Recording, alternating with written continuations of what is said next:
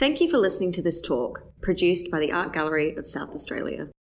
Thank you, and uh, welcome to this lunchtime talk. My name's Maria Zagala. I'm the Associate Curator of Prints, Drawings and Photographs, and also Acting Curator of International Art pre 1980, and also the Curator of this exhibition, Ways of Seeing Recent Acquisitions from the Collection. It's really wonderful to see so many of you here today and um, I'm really thrilled that you've come to have a look at this brand new exhibition, which just opened to the public on Saturday. So it's only a few days old, really.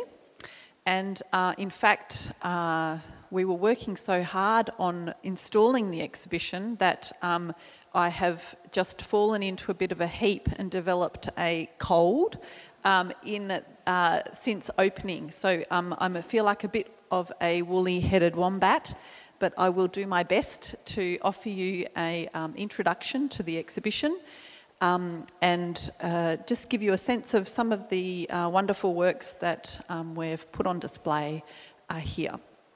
So maybe I thought I might just speak a little bit about the process which um, I underwent with working on this exhibition because it's different really to most exhibitions. Um, it is an exhibition that's devoted to recent acquisitions. There's over 100 of them on display. And in some ways, I worked as a coordinating curator with my colleagues um, across all the different areas, um, looking at what has come into the collection in the last five years or so, because really the last exhibition that was dedicated to recent acquisitions was about that long ago. That's not to say that we don't put our recent acquisitions straight onto the walls, because often we do. And in fact, uh, the Elder Wing uh, reopened in December with many of our Australian art historical works on display that were recent acquisitions.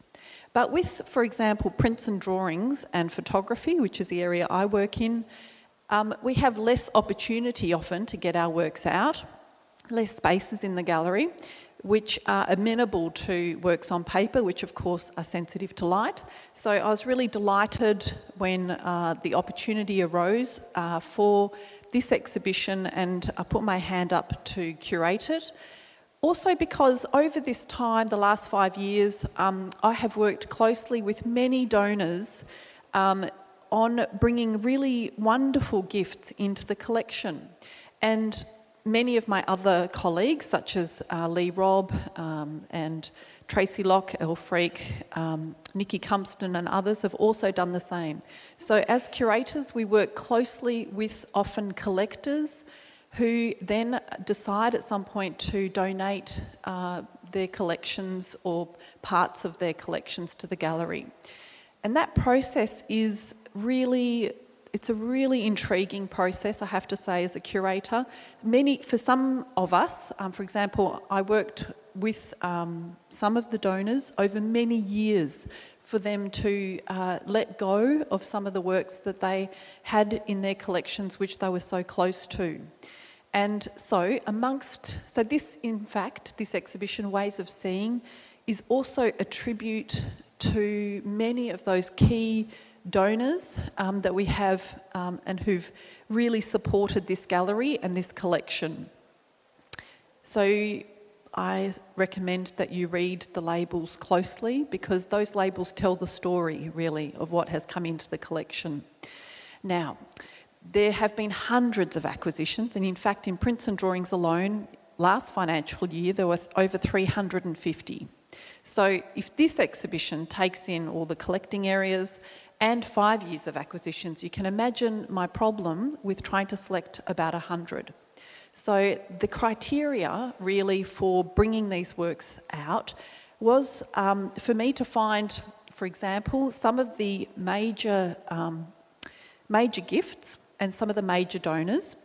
Uh, amongst them uh, were Rick and Jan Frolick, who are Adelaide collectors, and uh, a couple of years ago, uh, they gave a, a, really significant group of um, contemporary works. Also, James Mollison, former director at the National Gallery of Australia, and his partner Vincent Langford, uh, gave over 100 works from their personal collection. And those works are primarily works on paper and include uh, the Benjamin Armstrong and Brent Harris works in the entrance, and also that very arresting sculpture, uh, the eyeballs, which are looking at you as you walk in. Uh, with the, Jan and Rick Frolick, their collection included this large 10 metre long drawing by Locust Jones that you see that dominates the space here. Um, also, the Brooke Andrew um, uh, screen print that is looking down on us from the wall over there, um, and a, a, dedicated program of moving image works, which you see in the viewing room over there. Other major donors include um, Stephanie and Julian Gross, um, also Vivian Sharp, and this large uh, screen print behind me um, by Allora and Calzadilla who are um, a, a artistic duo who are based in Puerto Rico. And also, in this room alone, behind you is a suite of 19 uh, photogravure prints by Tracey Moffatt, and they were um, donated anonymously.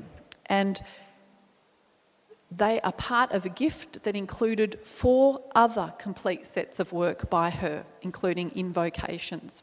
So, if you like, the gifts, the works on display are some of them just scratch the surface of what we have here at the gallery. And uh, in the case, amongst, nestled in amongst you there, is um, a number of 19th century, early 20th century photographs by an amateur um, photographer. And he uh, is called Walter Anderson. And those uh, works came through by um, a, a, a collector called Daryl Collins who acquired them through his family. So there are many stories really in this exhibition, many connections, and um, many artists represented. Um, key, some key South Australian artists include Peter Drew, and these posters here, um, which you see Aussie and Equality, and you might have seen those on the street um, before, and now you know we have them at the art gallery. They're also here um, preserved in um, our Solander boxes away from dust and light, just like the Albrecht Dürer prints that they share the shelf with. So, this gives you a sense of the kind of collecting that we've been doing. Uh, cent- I guess one of the great pleasures of working on the exhibition is also to bring out a work uh, that we had a campaign to acquire uh, last year, and that is the Helen Frankenthaler uh, woodcut Madam Butterfly. And uh, that is in the next room, and that is a stunning piece, which is a major, major acquisition for our international collection. And uh, Leigh Robb and I will be giving a dedicated talk on that print in a forthcoming lunchtime talk. So, one of the challenges um, of working on the exhibition was to bring all of these disparate works together and to create some kind of, I guess, meaningful relationships between them.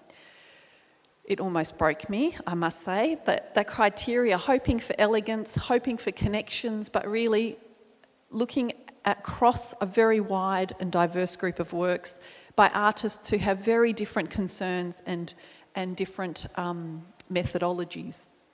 So I started with, I thought, well, perhaps I will also bring in a, uh, another element into this process. It was an experiment, really, for me as a curator. I thought about um, John Berger and ways of seeing. And I was thinking about him because he passed away in 2017 and I was thinking about what an enormous impact he had on uh, our thinking about art. Perhaps even if you haven't read his book, Ways of Seeing, or if you haven't watched the TV series, you know just the words Ways of Seeing. It's a title that's really um, entered the popular um, imagination.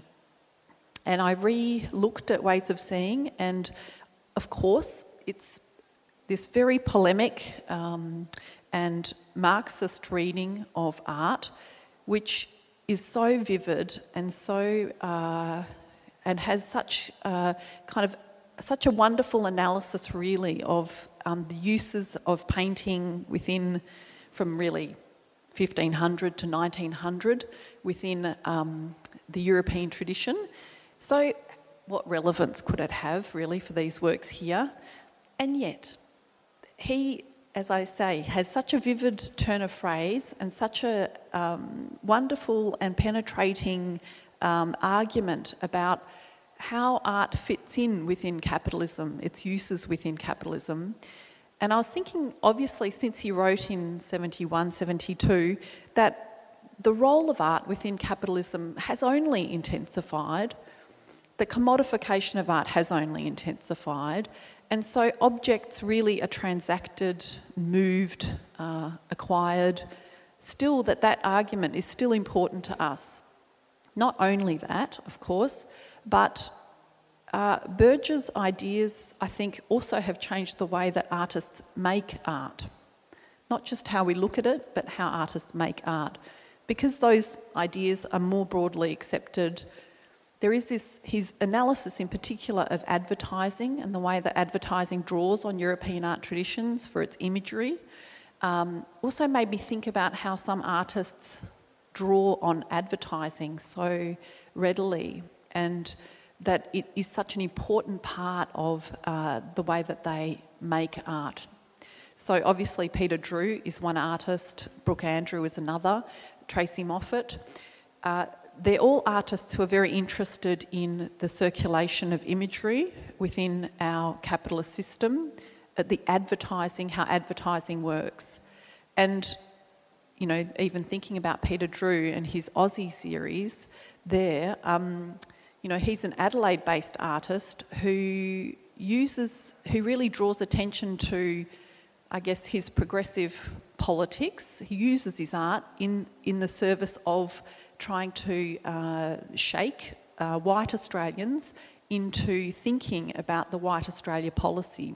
And that series, Aussie in particular, comes from that moment in our history where, the white, where people had to apply for exemption from the White Australia policy, including Dorothy Simchoon and others, Adelaide born, Monga Khan on the right, uh, Camellia, who were working and living here.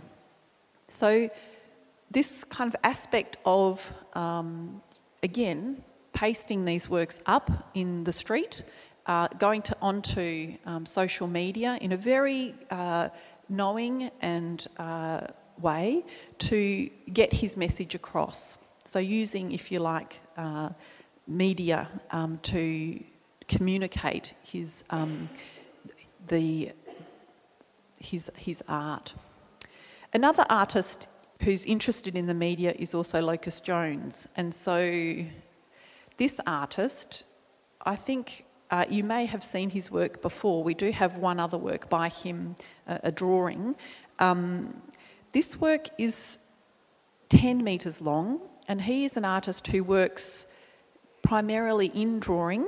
Um, he's a draftsman. He's based in the Blue Mountains, but born um, in New Zealand, Christchurch and he works across this very large format. So, as I mentioned, this is a 10 metre drawing. He's also worked on 20 metres, 100 metres. So, they're scrolls. And I've um, elected to display this work here on this kind of rising platform to give a sense of uh, the way that news ebbs and flows um, he's very inventive in the way that he uh, presents his drawings and often hangs them from the walls um, or rolls them or um, puts them onto structures that are balls. So they're kind of, you are forced to walk around them, through them, um, and interact with them in a way that's um, not conventional in drawing. He works, uh, so you might expect him to work from left to right, but he doesn't. It's right to left. And he works every day. Uh, he's, very, he's got very set uh, times that he likes to work. He uh, is a traditional draftsman in that way, a practitioner that just puts in the hours and uh, continues to make his drawings. What might be surprising when you look at them is that perhaps for someone who's been drawing for decades, that he may be more polished, perhaps even a better draftsman. And that is part of the, I think, allure of them. They have this uh, wonderful immediacy, immediacy um, a scratchiness, directness, um, and expressiveness, which he has managed to maintain, really, despite, uh, as I say, this daily practice. I find that fascinating.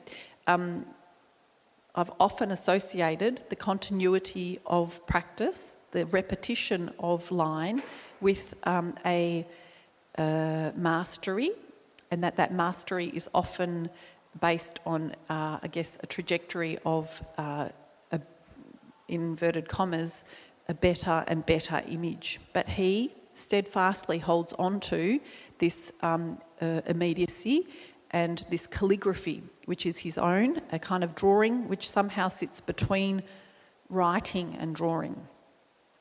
Uh, his work is about news, and this piece in particular, it's called Conscience of Revolt 2. There are two parts, so the other part is also 10 metres long.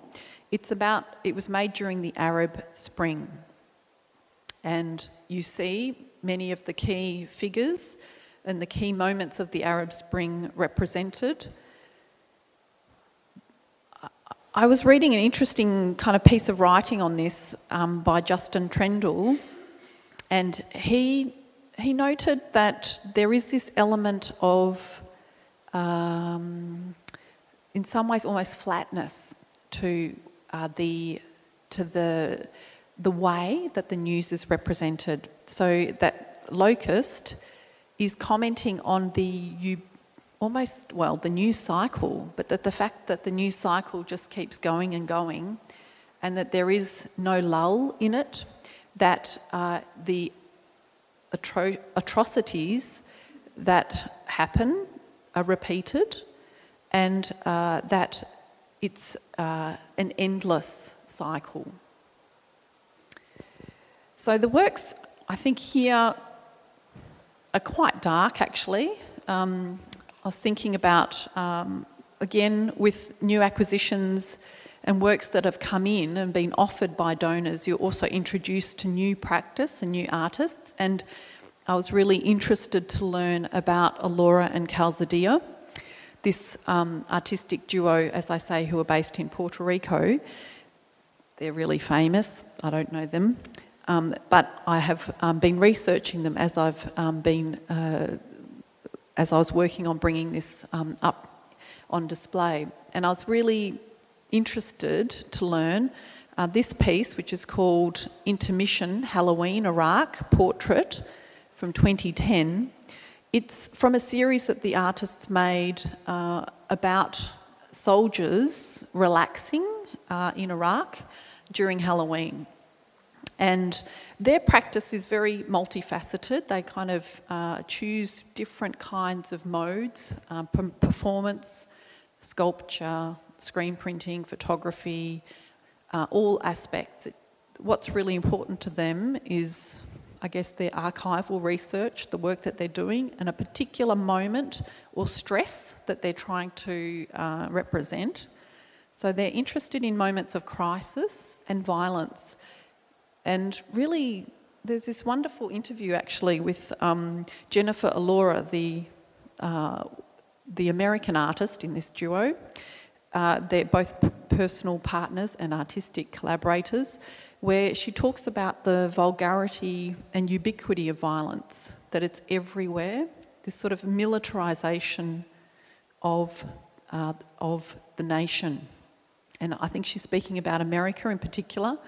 Um, and here, this series, which was from a larger group of works, represents this kind of the horror, the playful horror, both of Halloween, which is um, a national holiday to celebrate, you know, horror, and the actual horror of these, um, the fact that these are soldiers, that they are trained killers, that they are on um, having a moment of respite that you know one of them has a mask of Frankenstein, the other one a skull, and they're still in their um, in their clothes. You see them playing guitar, and uh, there's this sort of element, obviously, of um, almost like a television um, screen of the intermission, a moment of, of a break. Um, so it's really actually wonderful to have this work in the collection um, representing, you know, this really important, um, uh, this important group of artists. Um, Okay, so I feel like I would love to take you on a tour and to walk through, perhaps even into the last room, just to give you a uh, small um, glimpse at some of the later works um, in the exhibition. So let's just try and get up and uh, walk towards the final gallery. So, in this final room, this um, gallery is focusing on the representation of landscape, and uh, we have some wonderful works here. Um, you may have seen the, uh, some beautiful cards produced by our shop of Ronald Adams Botanical Works, but here I've selected only six from a much, much larger gift of over 70 watercolours that are to the collection. And those works were um, are a gift and also were created by Ronald Adams, who was a South Australian artist, for the text Flowering Plants of Australia, and that was published in 1983. And they, of course, follow the um, conventions of botanical illustration. Um, what I find wonderful is that in the age of photography, that still there is a place for watercolours in botanical illustration, and that they have this specific role of uh, identification. That in fact, an artist, through the decisions that he or she makes in representing a botanical specimen, is able to communicate more than a photograph in this instance. And that must be to do with the process of selection, that process of the eye being able to bring out certain features and, and uh, focus on those features. Um, and those you know, the, those works, as I say, were made in 19, um, around 1983, but of course they are part of a much longer tradition of botanical illustration, which really um, has remained unchanged since the 18th century, even as far back as the 16th century. Um, I'll just point out there's a very beautiful um, uh, landscape painting by Eugene von Guerard on the wall there, and that's um, a gift from Max Carter. Next to it is a Lloyd Rees uh, landscape, and below it, a Horace Trenerry. Um, behind you, a painting by the um, Tasmanian based artist Philip Wolfhagen, and that very beautiful uh, dusk scene is next to here a Bill Henson nocturnal photograph. Um, and that is also from the collection of, of Jan and Rick Frolick. And in the case in front of me, a group of books by Ed Ruscha, uh, which are a gift from Grant Jorgensen. And uh, I'm a particular fan of uh, Ed Ruscha, and I'm thrilled that we have this book, Every Building on the Sunset Strip, from 1966. And we've displayed it here in concertina form. And Ed Ruscha just, you know, he revolutionised artist books at this time. And he's just such a, for me, a, a, such an interesting artist. Um, again, drawing attention to the way that we look, how we see, and um, this very deadpan photography of, uh, of the Sunset Strip, how he elevates it in this book, um, and the way that he really was inspired, of all things, by French publishing in the 60s, and um, his time spent in Paris and visiting those bookshops and seeing those, um, you may know those um, French books which are just the text, and that's it. It's just like very rudimentary very utilitarian. And so um, who trained as a screen, uh, what was it, a, a sign writer at Cal Arts, um, you know, had, has a very particular um, kind of taste and interest in, in um, this, um, I guess, very colloquial um, approach. Now, I just wanted to point out behind me in Prints and Drawings, we're thrilled to um, have um, this wonderful set of uh, etchings by Fred Williams, and they are of the Murray River, and they're a gift from his widow Lynn Williams. Um, they're from 1972, and Fred Williams was commissioned uh, by the Adelaide Festival Centre to create murals of South Australia, and you may know those works. And so these are etchings which are based on those murals. So we're really thrilled to have those in the collection and to really, um, he did so few South Australian subjects, so it's great that they're in the collection. Okay, well, thank you very much for coming.